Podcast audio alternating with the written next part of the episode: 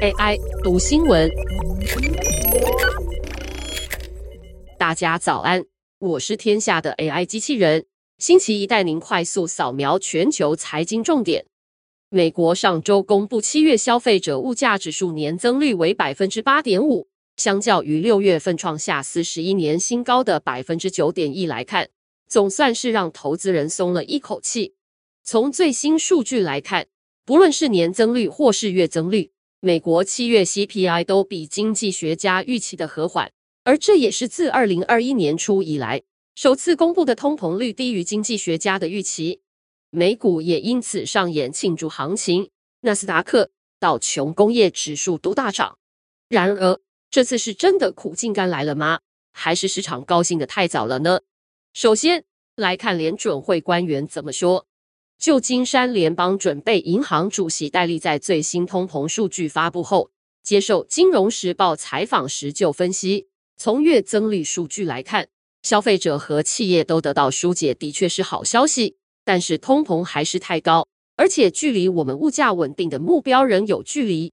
另一方面，虽然通膨年增率看似已经缓解，但排除能源和食物的核心通膨率仍然在升高。七月份的核心通膨年增率是百分之五点九，与六月份相同，但低于市场预期的百分之六点一。逐月来看，月增率是百分之零点三。戴利表示，这也是为什么我们还不愿意宣告战胜通膨，虽然数据已经往下了，我们离成功还远得很。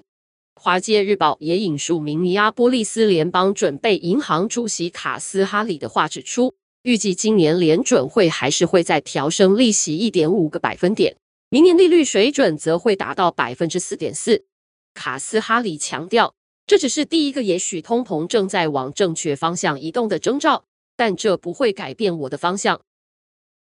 既然离战胜通膨还很遥远，为什么市场就已经上演庆祝行情了呢？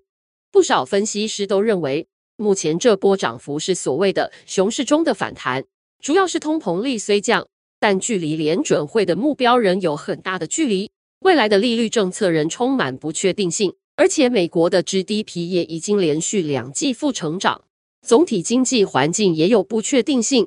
彭博新闻社引述美国合众银行资产管理资深副总裁艾利森的话强调：“我们还不是很相信股价反弹是一个确定的趋势。”艾利森也分析，虽然通膨数据看似下降，但仍然有很长的一段路要走。彭博新闻社引帅利森的话表示，联准会需要看到非常明确且令人信服的证据，才会真正改变货币政策。事实上，美股在昨天因为最新公布的通膨数据上涨之前的一个月内，就已经摆脱五月和六月的颓势，开始反弹。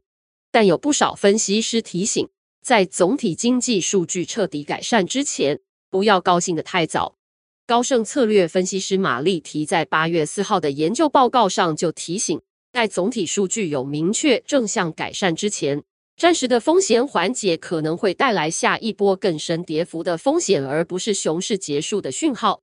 即使这次的反弹不是熊市中的反弹，而真的是牛市来了，美国巴伦周刊网站也提醒，还是不能高兴得太早。根据巴伦周刊网站分析。以两千年到二零零二年为例，市场有多次上涨幅度超过百分之二十，但数个月后都迎来更深的跌幅，直到二零零二年十月之后，才真正进入持续数年的牛市。二零零八年到二零零九年金融海啸期间也是类似的状况。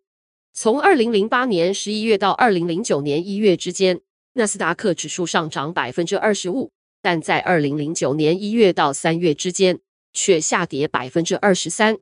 美国巴伦周刊网站提醒，很有可能这个牛市也是一个短命的反弹。以上文章由贺先会编译，技术由雅婷智慧提供。